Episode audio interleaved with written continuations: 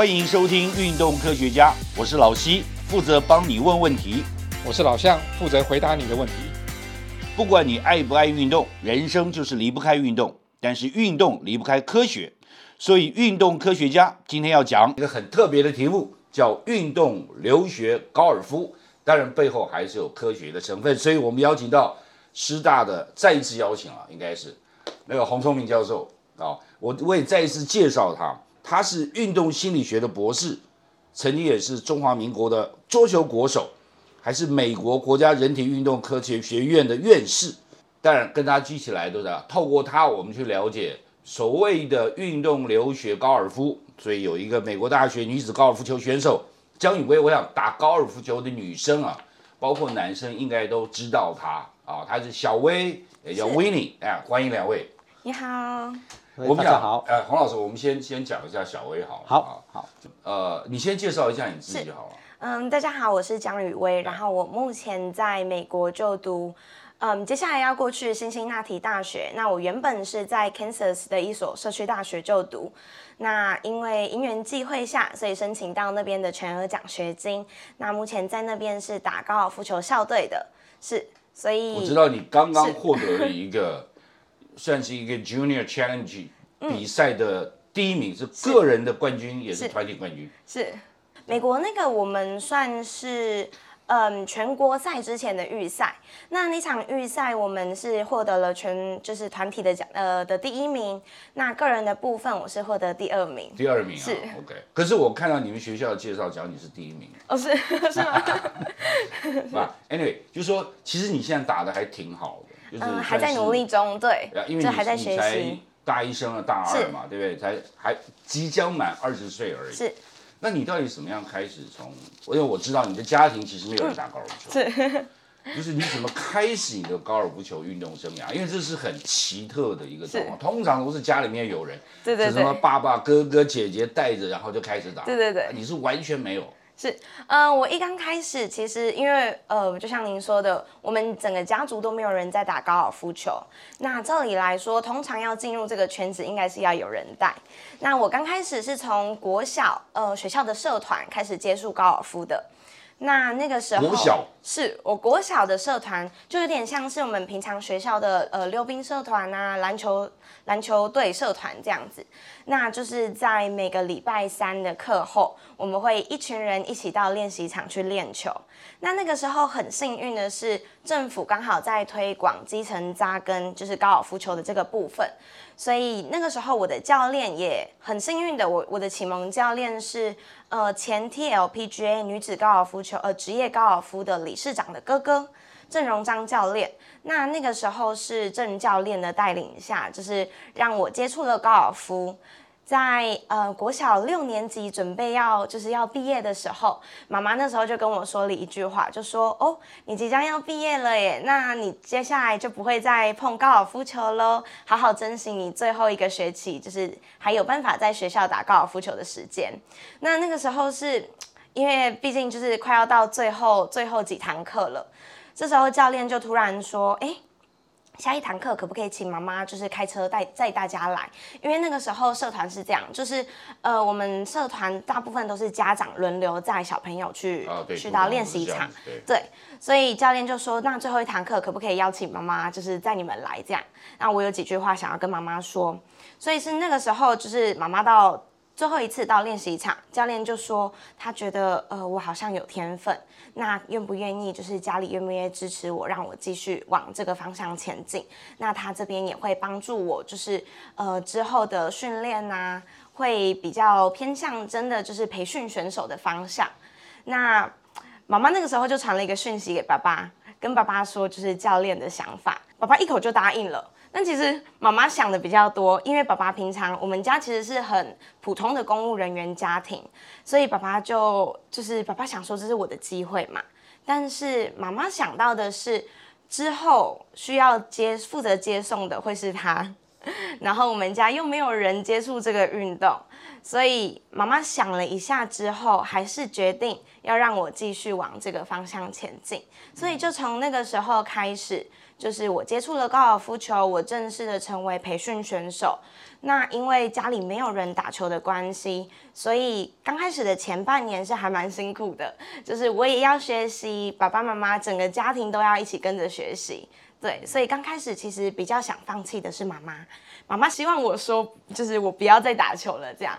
对，因为看着我就是呃在太阳底下就是晒伤啊，然后五五六个小时的走路下来，可能大腿内侧会烧挡之类的。其实台湾有蛮多这样子的状况。高尔夫球是一个非常辛苦、困难的运动。对，而且从小学就开始纳入这个困难运动，变成未来职业方向，这是很恐怖的一件事情。而且不觉得？的确最辛苦的就是家长，非常辛苦，因为必须在那边陪。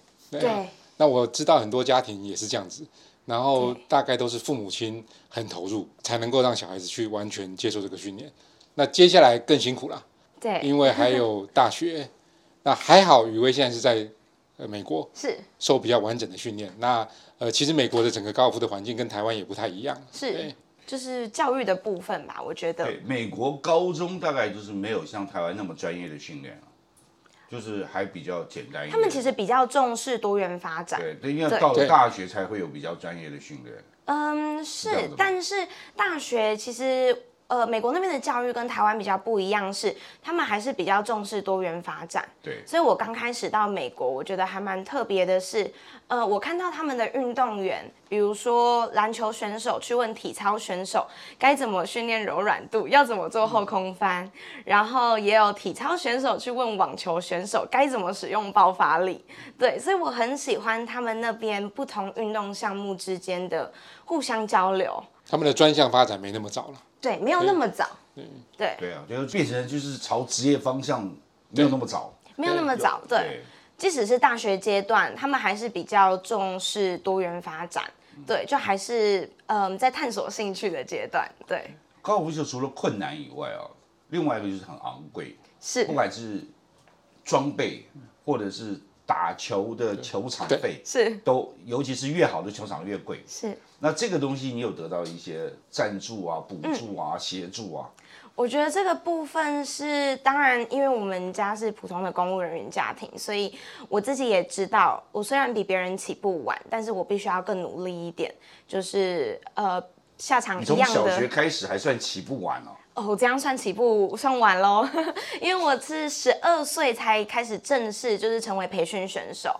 那呃，就线上就是大家培训的选手来说，有一些是五六岁就开始摸球杆，开始打球，因为家里有人在打球的关系嘛。对，你讲的是 Tiger Woods。Tiger Woods，你知道他曾经上过那个 Sullivan 剧场，就是美国的苏利文剧场。嗯嗯嗯。然后跟 Sullivan 一起去访问。这个小小孩子，他那个时候大概才九岁吧。是，访问他的是谁？是 Bob Hope。哦，美国的超级巨星，他是一个搞笑的喜剧明星。然后居然就在电视上，那个电视还是黑白的时代，那时候就已经发掘了 Tiger Woods。好早。对九岁。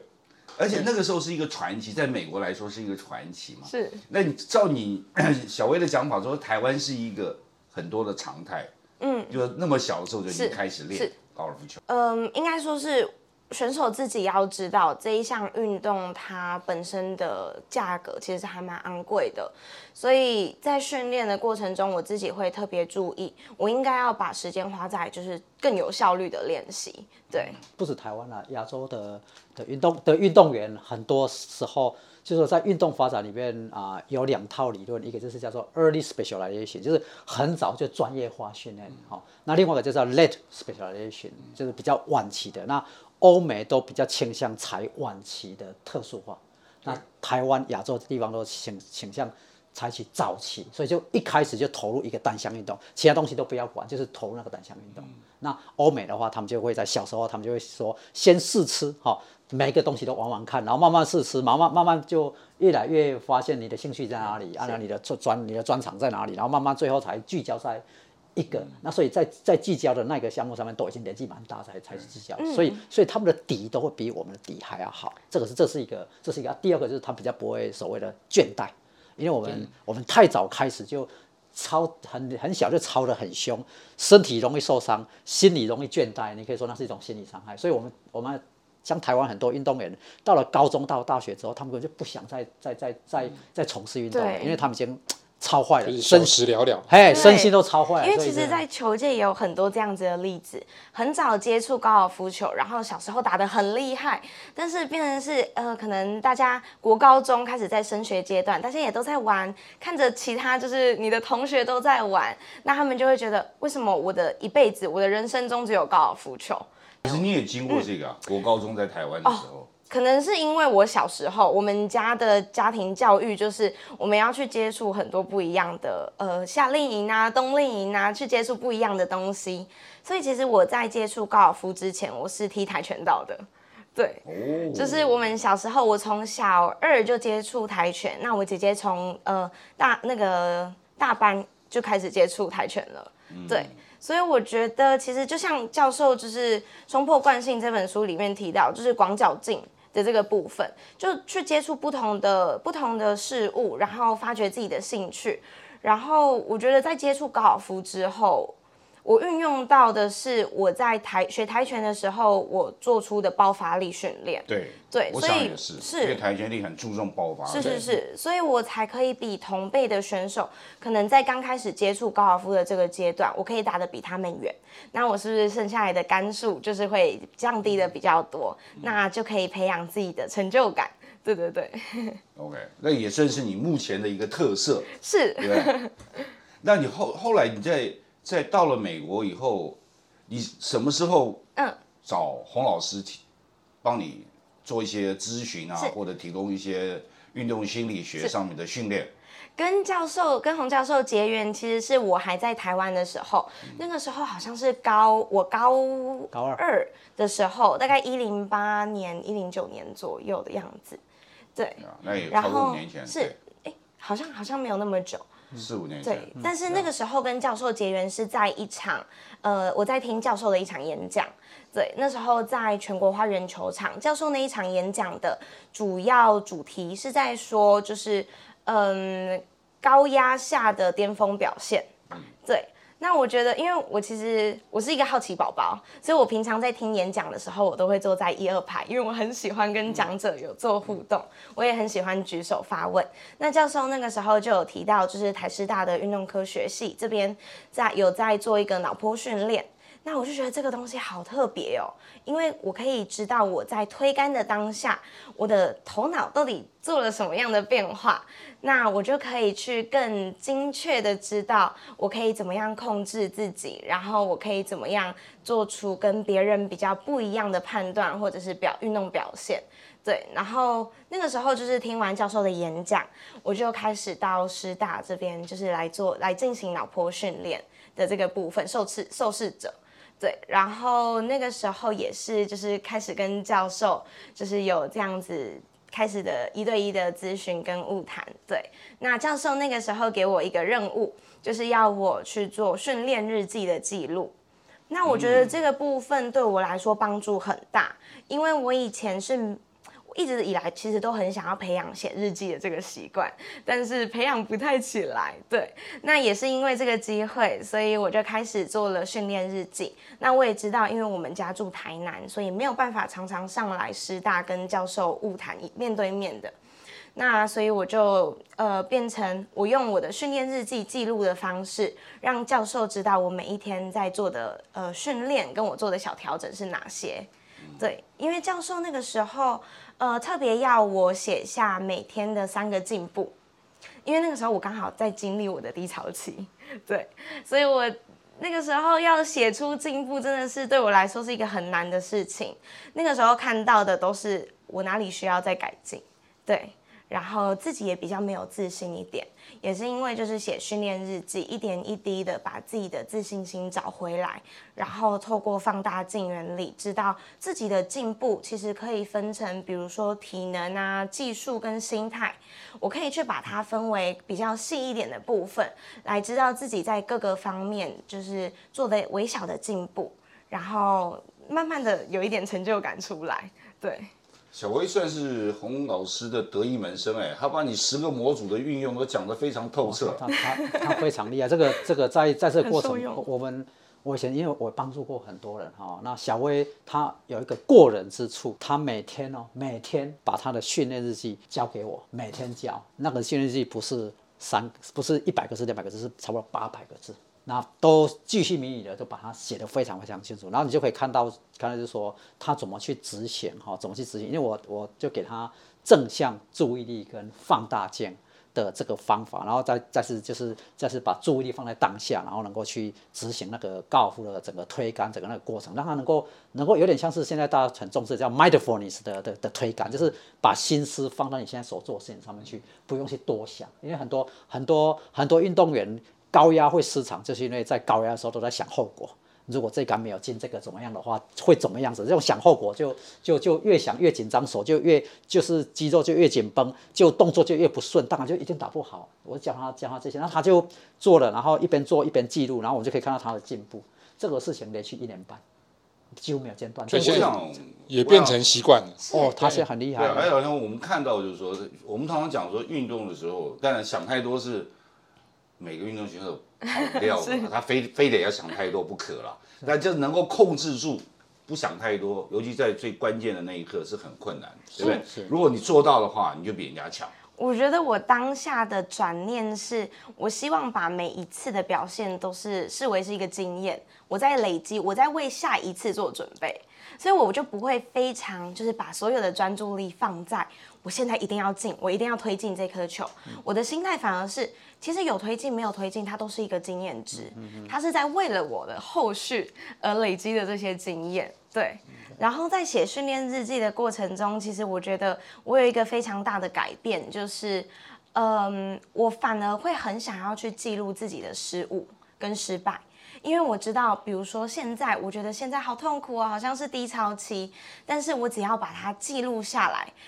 我就会觉得这个好像就是最低点了，我之后就会慢慢起来，对，所以我反而会想要去把，呃，别人想要去逃避的失败，把它更仔细的记录下来。对，你刚刚讲到这一点失败啊，就像那个潘正从啊，呃呃，去年拿到东京奥运的铜牌之后，很多人访问他，他也讲了他的他的。打球心态，其中有一个很重要，说高尔夫球是一个输的运动，嗯，因为你百分之九十九的时间大多在输，是是，你就靠那赢，也就是靠那百分之一的机会累积起来。你你也有这种体会吗？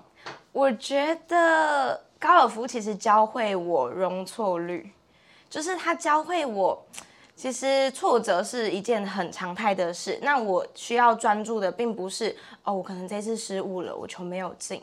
我反而要把专注力放在我可以从这一次的事件上面学到什么，我可以往前，就是再带入我下一次的练习或是比赛中的。对，然后我觉得其实这个也很像，就是我自己的座右铭，就是每一次的挑战背后都代表着突破。你看到的是我这次的失败，我看到的是我下次的成功。对。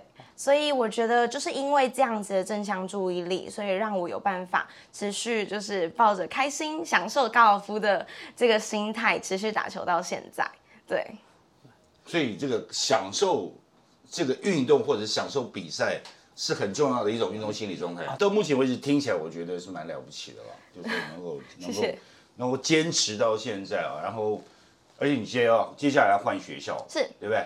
那那是一个更好的学校，也有更好的环境，是，也希望能够更进一步的达成你未来的目标了。那我们今天先讲到这里，我们还有下一集要继续跟 洪老师跟雨薇一起来讨论你在美国所遭遇的经历跟台湾有什么不一样。那在美国你有运动到哪些运动科学还有运动心理学相关的各种这种知识来协助你有一个更。美好的未来，好不好？希望今天运动科学家能帮到你。若有不明之处或错过的要点，请再听一次。也欢迎上运动科学网查询或者提出你的疑问和意见。在这里，老西跟老向祝你运动快乐，科学聪明，天下太平。拜拜。